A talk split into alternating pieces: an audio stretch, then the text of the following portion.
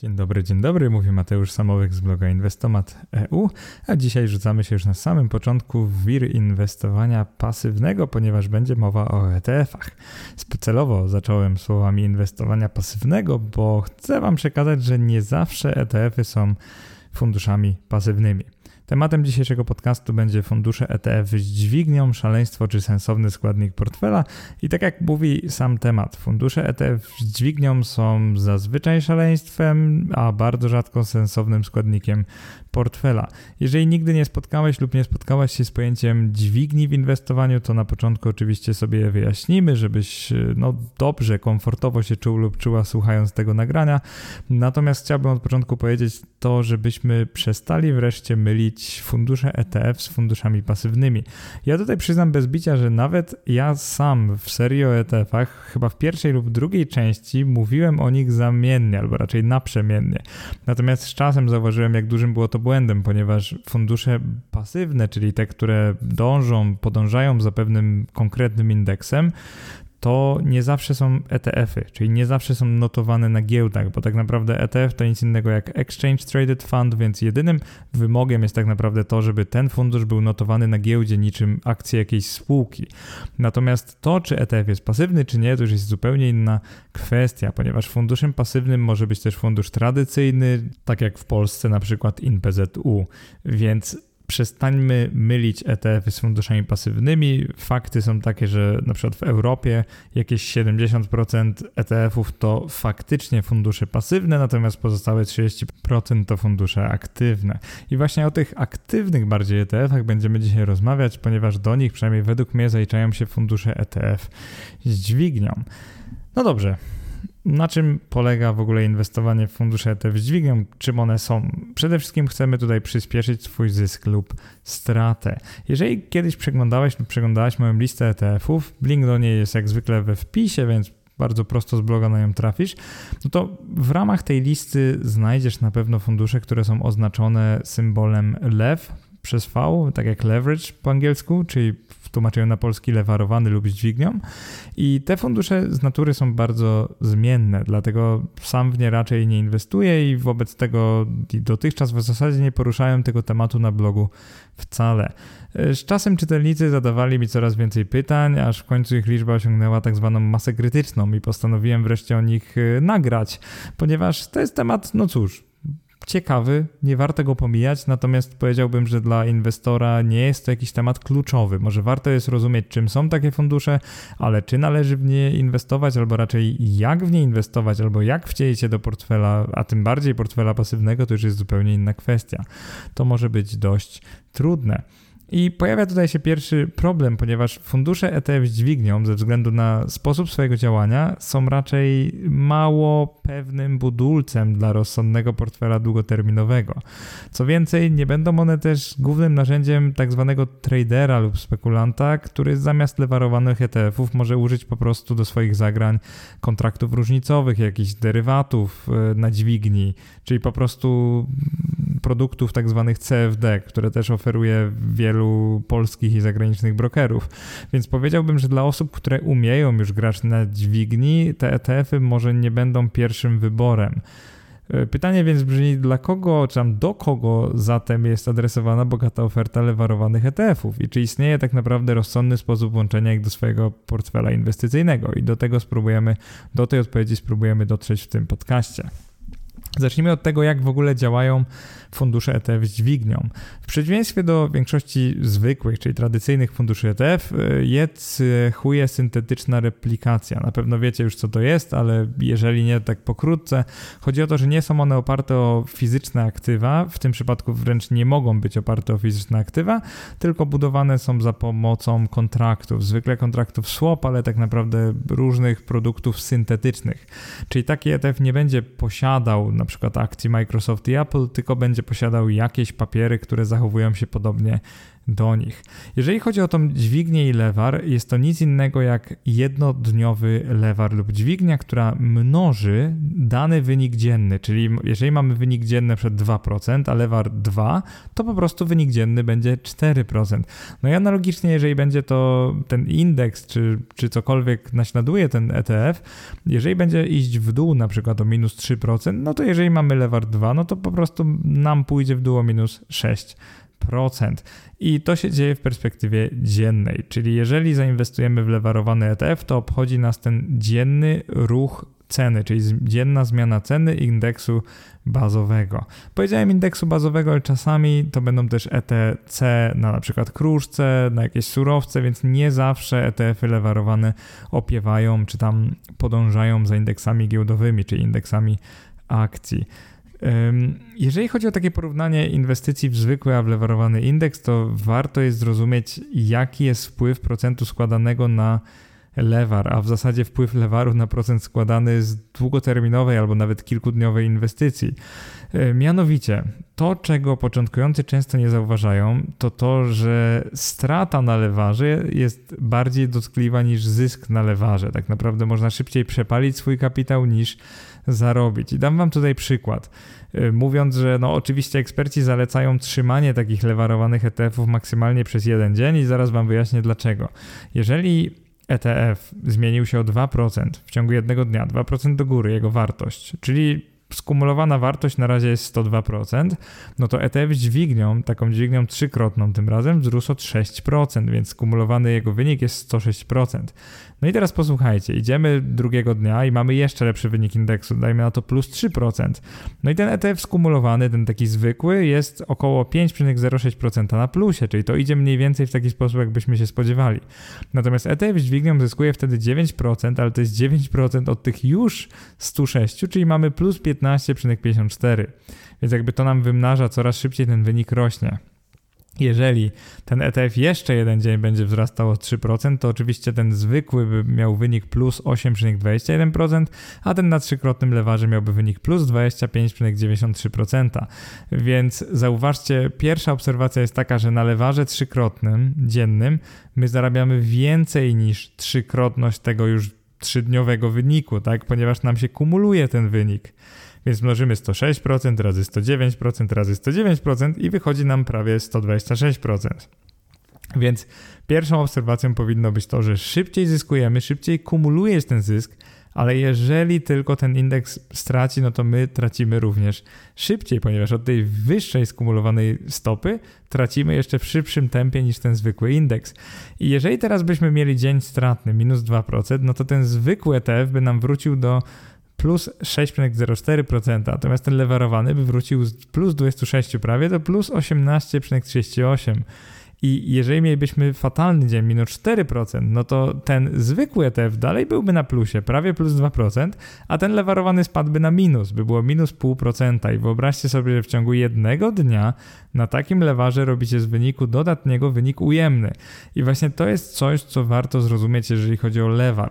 W podcaście jest to wytłumaczyć dość trudno, dlatego bardzo przydadzą się tutaj grafiki z wpisu, które oczywiście, do którego oczywiście traficie po linku e, pod tym podcastem. Natomiast to, co chcę Wam powiedzieć, to to, że uważajcie na lewar. To nie jest takie proste. Jeżeli traficie na dobry dzień i ten ruch ceny ETF-a będzie w tą stronę, która będzie dla Was korzystna, to oczywiście świetnie, bo szybciej zarobiliście. Natomiast wyobraźcie sobie trzymać takie coś długoterminowo i trafić na kilka mocno negatywnych dni. Tak naprawdę to wystarczy, żeby przepalić cały zgromadzony zysk, a może nawet przepalić większość zgromadzonych pieniędzy. Także bardzo uważajcie na korzystanie z lewara, a już w ogóle w długim. Bardzo ciekawy ten efekt można zobaczyć, ten efekt dźwigni, na przykład na ETF-ie Wisdom Tree Nasdaq 100. Ten ETF mamy w wersji standardowej i mamy w wersji lewarowanej razy 3.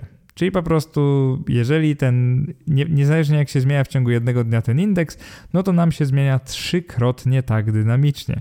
I działa to w ten sposób, że jak sobie narysujemy wykres trzyletni, weźmy sobie po prostu trzy ostatnie lata, czyli gdzieś od połowy roku 2018 do połowy roku 2021. Oczywiście teraz jesteśmy już trochę później w ciągu roku, w, w sierpniu lub we wrześniu, w zależności od momentu, kiedy wydam ten wpis. Natomiast e, to, co chcę powiedzieć, to narysujmy Zastosujmy sobie po prostu 3 lata i zobaczmy, jak się poruszał indeks Nasdaq, a jak się poruszał ten lewarowany ETF. Wynik końcowy jest, powiedziałbym, bez zarzutu, ponieważ zwykły ETF wzrósł nam o 100% w ciągu 3 lat, natomiast lewarowany od nieco ponad 300%, czyli dokładnie tak, jakbyśmy się spodziewali. Czyli to trochę wygląda, jakbyśmy mieli lewar na całościowym wyniku, tylko niestety tak nie działa.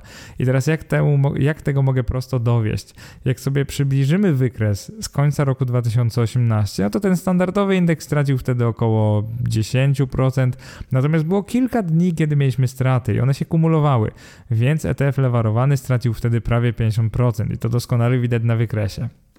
No i idziemy dalej. Y, był taki moment, kiedy wyniki tych dwóch ETF-ów, czyli tego z lewarem i bez, spotkały się. To był koniec roku 2019, a później, na początku roku 2020, nawet ten lewarowany wyszedł na prowadzenie, to takie całkiem spore prowadzenie. I co się stało następnie? Stało się to, że stał się, no, przyszedł covidowy dołek, czyli Nasdaq stracił jakieś 35-40% łącznie, a nasz lewarowany ETF nie dość, że stracił cały zysk, a już był na plus 80%, to jeszcze wskoczył na stratę minus chyba 50%. Czyli to znaczy mniej więcej tyle, że inwestor, który przed mini kryzysem 2020 roku e, miałby ten ETF z dźwignią, to straciłby, e, wyobraźcie sobie, z 75% na plusie, byłby on 48% pod kreską. E, także wyobraźcie sobie, jak szybko te, te, te ruchy się zmieniają. I ten fundusz lewarowany odrobił stratę dopiero kilka miesięcy później. I oczywiście od tamtego momentu, jako że Nasdaq raczej zyskuje niż traci, od tamtego momentu jest już dużo, dużo, dużo do przodu od tego zwykłego indeksu. I tutaj dodam jeszcze tyle, że jeżeli ktoś w tym covidowym dołku trafiłby na samo jego dno i kupił ten lewarowany fundusz ETF na Nasdaq, no to byłby teraz 870% na plus wobec jego ceny sprzed niecałych półtora roku. I wyobraźcie sobie, no właśnie niestety tak działa lewar, że można zyskać bardzo dużo, jeżeli trafi się idealnie, co się nie zdarza prawie nikomu nigdy, natomiast można bardzo szybko przepalić większość swojego kapitału. Także to jest ogromne ostrzeżenie z mojej strony, że ten ETF użycie jego nie jest proste. Tak jak pewnie niektórzy z Was mają problem ze zmiennością zwykłych ETF-ów, ja czasami mam, że no nie lubię też kilku dni, kiedy na przykład idzie 2-3% w dół, ale jeżeli inwestuję w długim terminie, to jestem spokojny, że nawet jak mój kapitał zejdzie o 30-40% w dół, to nie ma jakiegoś większego problemu, bo dalej dokupuję no matter what, że tak powiem, i nie przejmuję się tym, że mam lokalną stratę. Problemem z ETF-em lewarowanym jest to, że nie mielibyście straty 30-40%, a straty na przykład 90 albo 95%. Krótko mówiąc, w gorszych czasach, albo raczej w czasach, kiedy lewar by działał nie w tym kierunku, w którym chcecie, byście mogli stracić w bardzo krótkim terminie większość swojego kapitału, także bardzo na to uważajcie. Teraz krótko chciałem opowiedzieć o dźwigni dodatniej i dźwigni ujemnej. Jeżeli przeglądasz moją listę ETF-ów, być może nawet robisz to teraz, skoro o niej mówiłem, to zauważ, że w kolumnie E, to jest kolumna temat inwestycji, poza tym lew przez V, lew jak leverage, macie też takie coś jak short. Czasami są fundusze, które mają lew i short w tej samej kolumnie.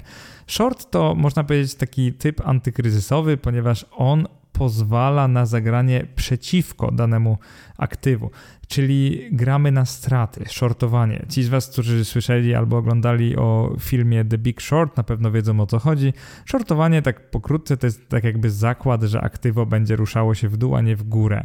Już nie wchodząc w jakieś technikalia, w jaki sposób dokładnie się shortuje, mamy też fundusze lewarowane ETF typu short, czyli one pozwalają nam nie dość, że zagrać na lewarze, to jeszcze na odwrotnym lewarze, czyli tak jakby, no powiedziałbym, nie ma lepszego instrumentu, do zakupu przed samym kryzysem. Oczywiście nie ma na świecie prawdopodobnie ani jednej osoby, która przewidzi dokładnie, kiedy będzie kryzys, ale jeżeli udałoby Ci się kupić lewarowany ETF typu short na jakiś indeks, na przykład typu Nasdaq, na dzień przed kryzysem i gdybyś go trzymał lub trzymała, no tak naprawdę niezależnie i ile to prawdopodobnie zyski typu 900, 1000, nawet więcej procent, byś miała w momencie, gdy wszyscy no cóż, tracą pieniądze. Więc y, lewarowane ETF-y też mamy typu short, pamiętajcie o tym. I myślę, że to jest dobry moment, żeby dojść do takiego podsumowania tej części podcastu, czyli plusy i minusy ETF-ów z dźwignią. Więc jeżeli już w miarę rozumiesz, do czego mogą służyć takie ETF-y, czyli do krótkoterminowej, często dziennej spekulacji, kiedy ktoś jest pewien, że jakiś indeks będzie rósł lub spadał, oczywiście pokażcie mi osobę, która jest pewna, że indeks będzie rósł lub spadał, bo ja nie znam takowej, ale załóżmy, że taka osoba jest, no to już wiemy, do czego to służy. Natomiast teraz zastanówmy się, jakie są wady i zalety takich ETF-ów. I moim zdaniem do największych wad należą przede wszystkim bardzo wysokie koszty roczne, czyli TER, Total Expense Ratio. Średnio wynoszą one 1% wobec 0,2% dla zwykłych ETF-ów. E, przede wszystkim takie fundusze są też bardzo mało płynne, one raczej nie są popularne, więc nie mają zbyt wielu aktywów, zbyt wielu powiedzmy fanów, osób, które chcą je nabyć i czasami będzie no ciężko je po prostu kupić po jakiejś takiej uczciwej cenie. I niekoniecznie dokładne podążanie za indeksem bazowym im wychodzi, ponieważ mają ten e, dwu- lub trzykrotny zwykle lewar dzienny, plus ze względu na to, że są oparte na kontraktach swap, czasami po prostu no, trochę odjeżdżają od indeksu bazowego, nawet jeżeli uwzględnimy ten lewar. E, różnica odwzorowania, przypomnę Wam tylko, że wyjaśniłem w podcaście ETF 4 na 6 o tytule Ile kosztują fundusze ETF, prowizje i opłaty funduszy. E, także warto to robić, jeżeli nie wiem, nie pamiętasz lub e, po prostu nigdy jeszcze nie słuchałeś, słuchałaś tego podcastu, warto jest tam się cofnąć i to nadrobić. I myślę, że to było na tyle, jeżeli chodzi o zawartość podcastową i plusy i minusy tych ETF-ów, ale spójrzmy teraz na ofertę, zwłaszcza ofertę dla polskiego inwestora. Jak wiele takich ETF-ów można kupić? Które domy maklerskie mają je przynajmniej obecnie w ofercie i no, z czym one, na co one opiewają, czyli co można kupić z lewarem? Zacznijmy od tego, że w M-Banku lub w M-Maklerze, w biurze maklerskim M-Banku oczywiście, mamy teraz do kupienia tylko 7 ETF-ów z dźwignią. To są tylko te podstawowe, więc głównie na S&P 500, WIG20, złoto, srebro oraz ropę naftową. Także nic takiego, ale kilka ETF-ów jest. Jeżeli chodzi o XTB, to tam jest akurat teraz 10 ETF-ów z dźwignią. To są głównie na indeksy akcji i obligacji skarbowych. Kompletny brak ETF-ów lewarowanych na surowce i metale szlachetne. No i to jest pewnie dlatego, żeby nie konkurować z bazową ofertą XTB, które oferuje tak zwane kontrakty CFD, na przykład na e, aktywa typu kruszce. Jeżeli chodzi o dom maklerski Bosch, czyli Bosse, tutaj mamy do czynienia z 24 ETF-ami z dźwignią. Oferta jest według mnie bardzo kompletna, w której są właściwie wszystkie typy lewarowanych funduszy ETF. No i to jest dość imponujące, ponieważ y, na surowce i kruszce, tak jak przeglądałem, to w zasadzie można kupić ETF y, prawie na wszystko z tym lewarem. Tak jak mówię, 24 ETF-y lewarowane to jest bardzo dużo, więc tak naprawdę czegokolwiek dusza zapragnie, to w tej chwili w Bossa można zakupić. Więc jeżeli chodzi o inwestora, który jest zainteresowany inwestowaniem na lewarze, ale poprzez ETF-y, no to głównie Bossa w tej chwili tutaj akurat przoduje. Jeżeli jeszcze nie wiesz, to też dostałem ostatnio link afiliacyjny do Bossy, więc jeżeli jesteś zainteresowany lub zainteresowana ich ofertą, to też na blogu mam link polecający do założenia konta u nich. Także to działa tak, że akurat ty nic nie dostaniesz, ale ja dostanę z tego tytułu drobne wynagrodzenie, więc bardzo dziękuję, jeżeli chcesz założyć konto z mojego linku. Jako, że w ankietach dostałem e, dużo odpowiedzi, żeby o tym za dużo nie gadać, no to przechodzimy dalej do treści podcastu. E, tak, jeżeli chodzi o koszty roczne tych funduszy, tych, które są dostępne wśród e, polskich maklerów, czyli tych 30 kilku funduszy, no to niestety są one dość wysokie.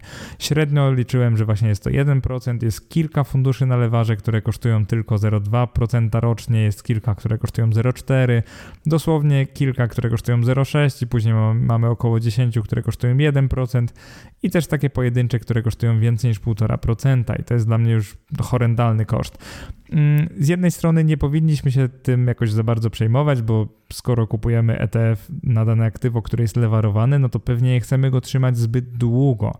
Czyli nie chcemy, żeby ten destruktywny efekt procentu składanego wpłynął na naszą inwestycję. Mówię destruktywny, bo tak jak powiedziałem, jeżeli będziemy tracić, jeżeli ten indeks będzie poruszał się nie w tym kierunku, w którym byśmy chcieli, to oczywiście będzie to bardzo destruktywne dla wartości naszej inwestycji.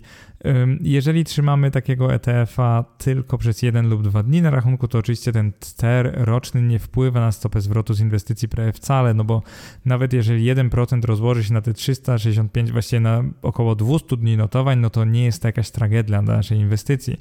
Czy wobec tego powinniśmy się przejmować w ogóle kosztami rocznymi dla ETF-ów z dźwignią? Powiedziałbym, że nie, ponieważ prawdopodobnie nikt y, o zdrowych zmysłach nie będzie trzymał ich na rachunku dłużej niż jeden albo najwyżej kilka dni. Także powiedziałbym, że total expense ratio w tym momencie można zbagatelizować nieco bardziej niż dla zwykłych ETF-ów, które chcemy pasywnie trzymać przez wiele, wiele lat. Na co najprościej kupić ETF z lewarem, czyli których ETF-ów tego typu jest w ofercie polskich domów i biur maklerskich najwięcej? Przede wszystkim akcji typu short, o dziwo, takich ETF-ów jest 8 i akcji typu long, czyli tych wzrost jest 7, metali szlachetnych 4, surowców energetycznych również 4, surowców rolnych też 4. No i jeszcze mamy taki bardzo specyficzny ETF na zmienność S&P 500 też na lewarze i mamy na obligacje skarbowe short 2 y, takie ETF-y. Detale na mojej liście ETF-ów, także nie będę tu się jakoś rozwodził. I teraz jak działa efekt dźwigni w praktyce, czyli prawdopodobnie najważniejsza część tego podcastu, ponieważ teoria teorią, ale moim zdaniem, żeby porządnie zrozumieć temat, warto jest zaznajomić się przynajmniej trochę z jego praktyczną stroną. Także w tej części podcastu, już ostatniej zresztą, opowiem Wam o kilku wykresach i tabelkach z danymi, które pozwolą trochę lepiej zrozumieć mechanizm działania ETF-ów z dźwignią i ocenić, czy znajdzie się na nim miejsce w Twojej strategii inwestycyjnej, bo na przykład w mojej tak za bardzo nie potrafię nigdy znaleźć na nich miejsca. Zacznijmy od lewarowanego ETF-a na surowce, akurat w tym przypadku gaz ziemny. Jak sobie zobaczymy notowania kontraktów futures na gaz ziemny w ciągu ostatnich kilku lat, weźmy 3 lata, no wygląda to tak, tak sobie, szczerze mówiąc. Większość czasu trend taki raczej spadkowy, w pewnym momencie były prawie na minus 40% nawet od początku, czyli od gdzieś połowy roku 2018. Następnie zaczęło rosnąć w roku 2021 i gaz ziemny teraz jest na jakieś tam plus 40 prawie że procentach. Jak to się ma do wyniku lewarowanego ETF-a na gaz ziemny? Tutaj na szczęście mamy dwa ETF-y, mamy taki z dźwignią dwukrotną i z dźwignią trzykrotną. No i wydawać by się mogło, że skoro teraz gaz ziemny jest na plusie wobec tamtego pierwotnego wyniku, to pewnie ETF lewarowany również skończył na plusie. No i tutaj niestety nic bardziej mylnego, ponieważ ten lewarowany ETF z dźwignią dwukrotną, czyli dwa razy 2x, jest teraz na minusie około 80%, czyli mamy minus 80%, mimo że e, bazowe aktywo, czyli te kontrakty na gaz ziemny są na plusie o prawie 40%, tak jak przed chwilą mówiłem.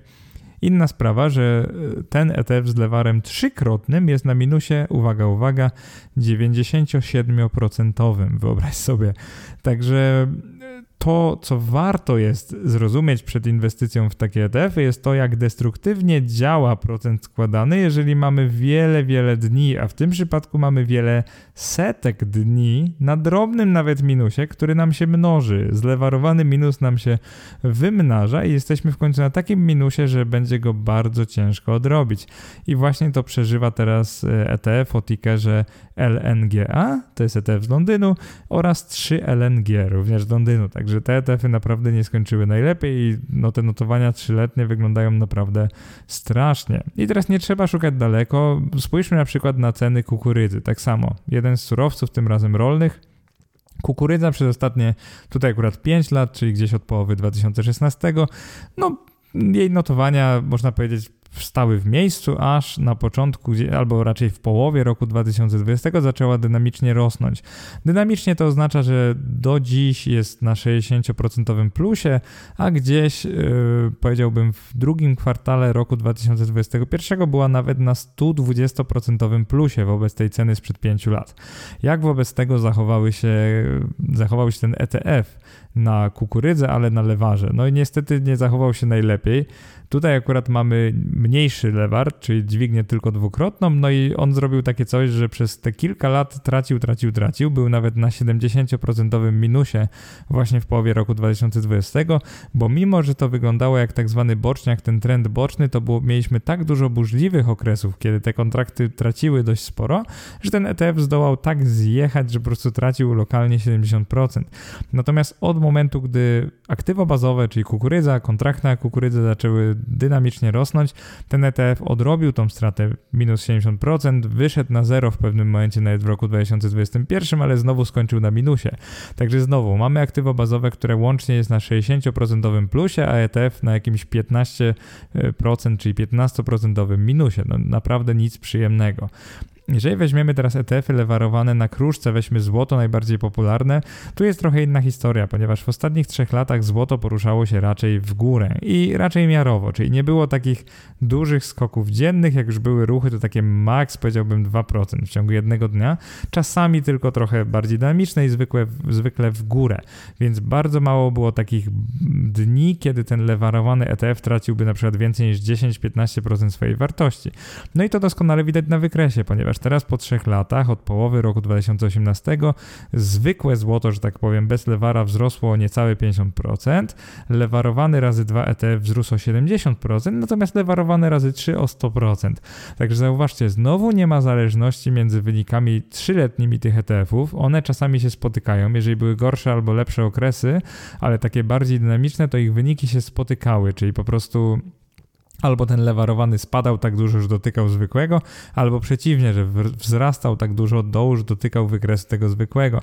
Natomiast zauważcie, że końcowy wynik, no cóż, jeżeli złoto jest na prawie 50% plusie, lewar razy 2 jest na 70% plusie, a razy 3 na 100% plusie, no to pytanie, jakie każdy rozsądny inwestor powinien sobie zadać jest takie, czy warto jest trzymać długoterminowo lewarowany ETF, skoro jest bardzo zmienny, jak tylko coś złego się zdarzy, to stracimy większość naszego zysku, a nawet wyjdziemy na stratę. Natomiast wynik końcowy, no cóż, nie jest tak dobry, jakbyśmy się tego spodziewali. Bardzo podobnie jest ze srebrem, gdzie wyniki w zasadzie się spotykają. Po tych kilku latach wyniki są bardzo podobne. Nie ma jakiejś drastycznej różnicy między srebrem a srebrem na lewarze razy dwa. Warto wiedzieć. Yy, powiedziałbym zatem, że kompletnie niepewne na inwestycję długoterminową. Na krótki termin, gdy jesteśmy czegoś pewni, to jak najbardziej, ale chyba najlepiej to by zagrało, jeżeli komuś by się jakimś cudem udało przewidzieć kryzys i drobną częścią kapitału, ale naprawdę drobną, czyli nie wiem, kilkoma procentami, kupić taki ETF jako zabezpieczenie przed spadkami na giełdach, czyli jeżeli trzymamy akcje, to zagrajmy częścią kapitału przeciwko akcjom i być może, jeżeli będziemy mieli rację, to zamiast spalenia tego kapitału, bo pamiętajcie, że jak tylko się odwróci, to, to spalimy cały kapitał, być może uda nam się w pewnym sensie tak schedżować czyli zabezpieczyć te straty, które będziemy mieli na naszych akcjach. I tutaj dochodzimy do ciekawego momentu, kiedy też zrobiłem symulację dla właśnie tego Wisdom Tree Nasdaq 100 e, 3 razy Daily Leverage, no 3 razy 3x po prostu, taka jest nazwa pełna ETF-u. Jego skrót to QQQ3. E, ten ETF tak jak wcześniej mówiłem, zachowuje się świetnie, ponieważ Nasdaq głównie rośnie, natomiast warto jest zaobserwować to, że były takie momenty, kiedy Nasdaq tracił 40% w ciągu kilku tygodni i ten ETF wtedy tracił na przykład 90% swojej wartości. Czy chcesz mieć coś takiego w portfelu? Bardzo je zastanów. Ja raczej nie przepadam za taką zmiennością. Dla mnie to jest za dużo. Ciężko mi powiedzieć, w jaki sposób miałbym go użyć poza taką antykryzysowością i nawet jeżeli widziałbym, że dzieje się coś bardzo złego na rynkach, czyli leje się krew, to może kupiłbym go na jeden jeden dzień, może na dwa, ale bałbym się go trzymać dłużej, bo jak tylko mm, będę się mylił i będzie to jakiś lokalny dołek, tak zwana korekta, no to wtedy stracę bardzo dużą część swojej gotówki, a tego oczywiście nie chcę.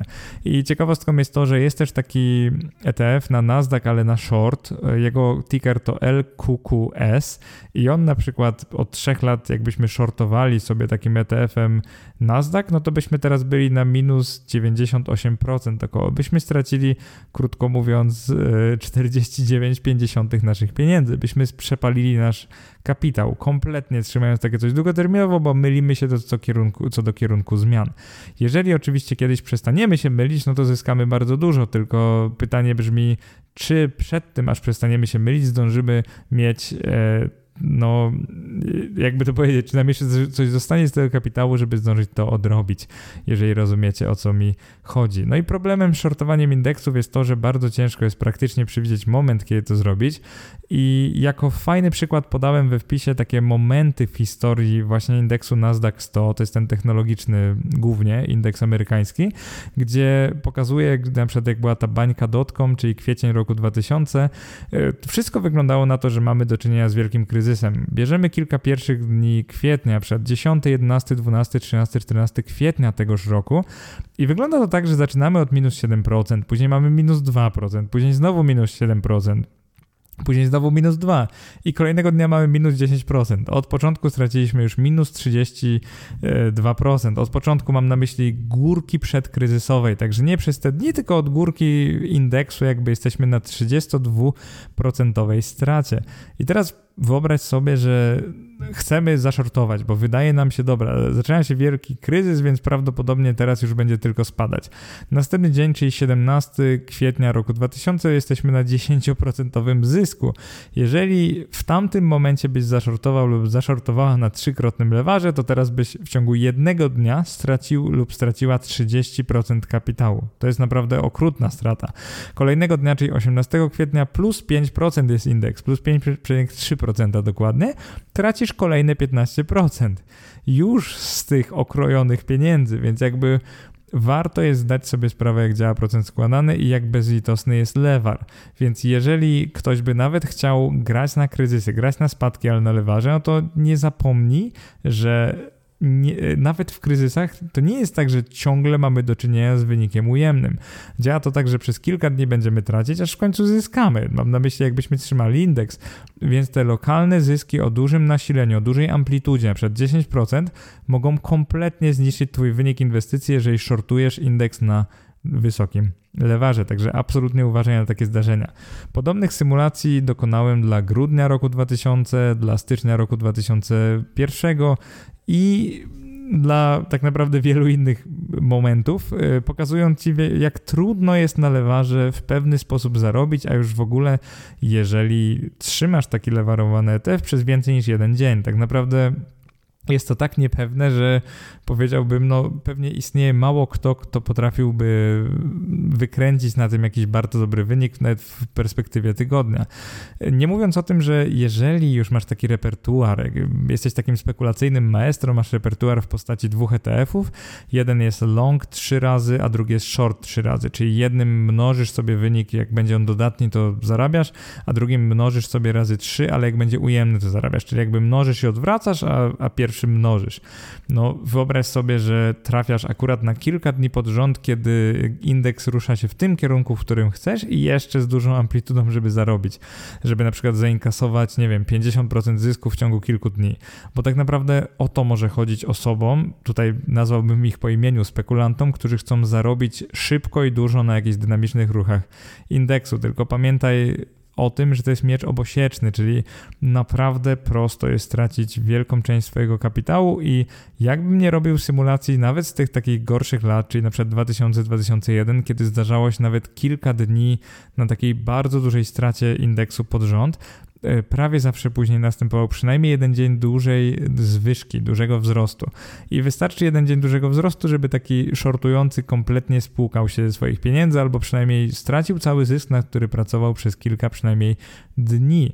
Mm, tak naprawdę ten podcast powinien być głównie ostrzeżeniem dla osób, które trafiły na fundusze lewarowane ETF i pomyślały, no dobrze, może długoterminowy wynik indeksu sobie pomnożę. Pamiętaj, lewarowany ETF nie mnoży wyniku długoterminowego, więc na przykład jeżeli słyszałeś lub słyszałaś, że ok, S&P 500 rosło w ostatnich latach średnio 11% rocznie, no to lewarowany S&P da ci 33%. To zupełnie tak nie działa. Lewarowany S&P może dać ci nawet stratę, jeżeli będzie wiele dni, kiedy mamy duży ujemny wynik i przemnożyć się ta strata i nagle będziesz spalać e, kompletnie swój już tam dodatni wynik, bo w długim terminie S&P rósł, ale co z tego, jeżeli mogło być dużo dni negatywnych i o dużej amplitudzie ruchów. E, to jest akurat podstawa matematyki, to jest zrozumienie procentu składanego ale wydaje mi się, że nie trzeba być omnibusem, nie trzeba być ekspertem w matematyce, żeby e, zobaczyć sobie grafiki do tego podcastu i zrozumieć, dlaczego nie warto jest inwestować właśnie w takie fundusze. Podkreślam, nie warto jest inwestować, ponieważ jeżeli byście mnie spytali, dla kogo zatem są takie fundusze, to powiedziałbym, że niektórym spekulantom może to być, nie wiem, dla nich wygodniejsze niż handel na kontraktach. Ten lewar razy dwa, razy trzy, on nie jest jakiś ogromny, przynajmniej dla takich osób, które inwestują, raczej spekulują na lewarze razy 10 lub razy 20, razy 50 lub nawet razy 100. Natomiast on jest na tyle wysoki, że jeżeli ktoś chce, nie wiem, spróbować swoich sił jako spekulant, to myślę, że powinno mu to wystarczyć. Tylko osoba, do której kierowane są takie fundusze, to naprawdę nie jest początkujący inwestor inwestor, który dopiero co zabiera się za inwestowanie, złożył sobie portfel i myśli, że może fajnie zwiększyć jego zmienność, czyli zwiększyć również ryzyko, które oczywiście jest, zmienność jest tylko jednym wymiarem ryzyka, więc pamiętajcie, to nie powinniśmy używać tych słów naprzemiennie, ale inwestor może pomyśleć, ale nudno, bo mam taki suchy indeks, który raz zyskuje, raz rośnie, a w ciągu roku może wzrośnie o 5-10% i może sobie pomyśleć, to ja tak zwiększę swój wynik, kupując ETF na lewarowany indeks. Pamiętaj, że niekoniecznie zwiększysz swój wynik, bo no, jak to mówią, nie daj Boże, będziesz trzymać taki ETF przez wiele, wiele dni i ten wynik kompletnie wymsknie się spod Twojej kontroli, bo tak naprawdę bardzo ciężko mieć kontrolę nad wynikiem takiego funduszu. I myślę, że to były najważniejsze słowa, które mam Wam do przekazania w tym podcaście można powoli kończyć. Bardzo dziękuję za przesłuchanie, mam nadzieję, że się podobało. No i co, wkrótce zaczynamy serię o akcjach, także wypatruj nowych podcastów, nowych wpisów na blogu. Jeżeli Ci się podoba, to oczywiście ocen na Apple Podcast, będę bardzo wdzięczny, już mam prawie 200 ocen, także naprawdę chylę czoła przed wszystkimi, którym chciało się ocenić mój podcast. Bardzo dziękuję, cześć.